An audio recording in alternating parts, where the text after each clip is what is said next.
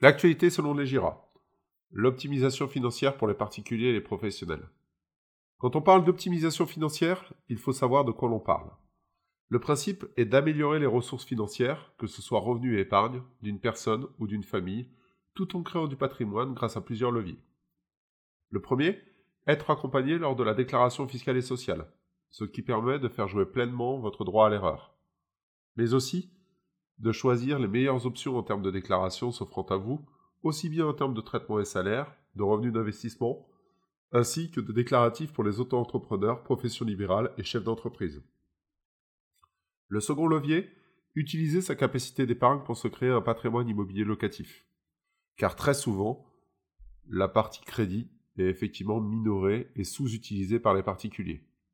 Le troisième point est de disposer de conseils en investissement en réorganisant au mieux votre épargne, tout en assurant un suivi financier sur vos produits d'épargne ainsi que les produits existants qui végètent faute de suivi. Le quatrième point, piloter votre fiscalité. Et le dernier point, le plus important, d'utiliser des produits de diversification de bonne facture afin de répondre à vos objectifs de vie future, que ce soit la retraite, la protection du conjoint et de vos proches, ou la transmission du patrimoine. Exit les produits maison fabriqués par des banques ou des réseaux d'assurance. Pour résumer, cela vous permettra de gagner de l'argent en mettant en place une gestion financière efficace de vos revenus et votre épargne.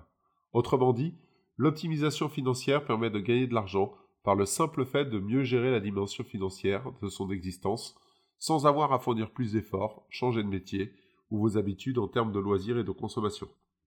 Sachez que l'optimisation financière passe avant tout par l'optimisation fiscale. Autant l'optimisation financière peut vous sembler être à la portée de tout le monde, ce n'est pas du tout le cas de l'optimisation fiscale.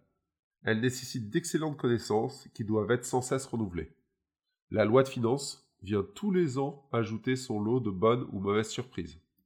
À quoi sert l'optimisation fiscale? Comme son nom l'indique, son but est de limiter le paiement de l'impôt à son strict minimum en fonction de votre situation. Mais attention, car il ne faut pas confondre avec la faute fiscale ou l'évasion fiscale. L'optimisation fiscale s'appuie sur les dispositifs mis en place par l'État pour permettre aux contribuables de diminuer leurs impôts. Pour autant, tous les dispositifs ne sont pas bons à mettre en place privilégiez toujours les dispositifs patrimoniaux qui vous permettent de transformer l'impôt en patrimoine. Alors pourquoi mettre en place une optimisation fiscale? L'imposition n'ayant jamais été aussi élevée en France, il serait complètement irresponsable de ne pas en tenir compte pour vos placements et la gestion de votre argent. Dès lors que vous dépassez les 2500 euros de revenus mensuels, le taux de taxation sur votre augmentation de salaire est de 40,2%. Et concernant vos revenus fonciers, on atteint le seuil de 47,2% de taxation. De quoi vous décourager de générer des revenus complémentaires. Baisser sa fiscalité n'est souvent pas si complexe que ça. La première cause de fiscalité trop élevée chez les ménages est une mauvaise déclaration des revenus.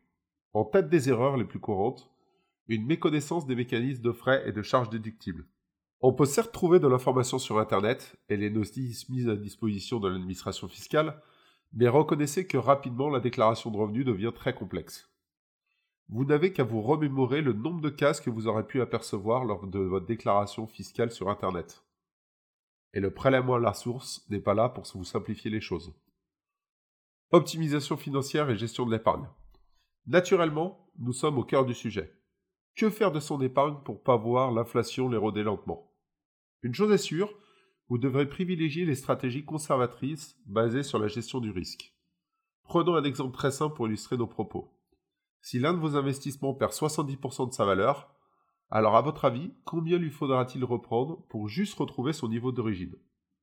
Eh bien la bonne réponse est pas moins de plus 233%. Eh bien oui, il vous faudra donc plus que tripler le capital.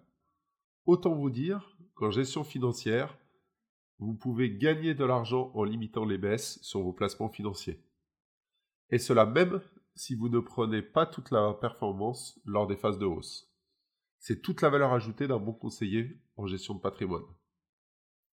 Optimisez financièrement aussi votre entreprise. Il n'y a pas si longtemps que cela, les petites et moyennes entreprises étaient épargnées par bon nombre de considérations fiscales. Cela laissait libre cours aux dirigeants de se consacrer vraiment aux aspects opérationnels tels que les ressources humaines et surtout la gestion du portefeuille client. De plus, les taux d'intérêt élevés permettaient de rémunérer correctement la trésorerie, qu'elle soit courte, moyenne ou long terme. Mais depuis quelques années, ce temps est totalement révolu. Avec l'augmentation des taxes de production, de la concurrence, la baisse des taux d'intérêt, la gestion financière devient un sujet prépondérant pour les TPE et PME, pouvant même devenir un sujet de survie si on ajoute à tout cela la gestion de l'endettement. Le chef d'entreprise 2.0 se doit désormais d'assumer une nouvelle casquette, celle de directeur financier. À lui de savoir s'il souhaite la conserver ou la déléguer.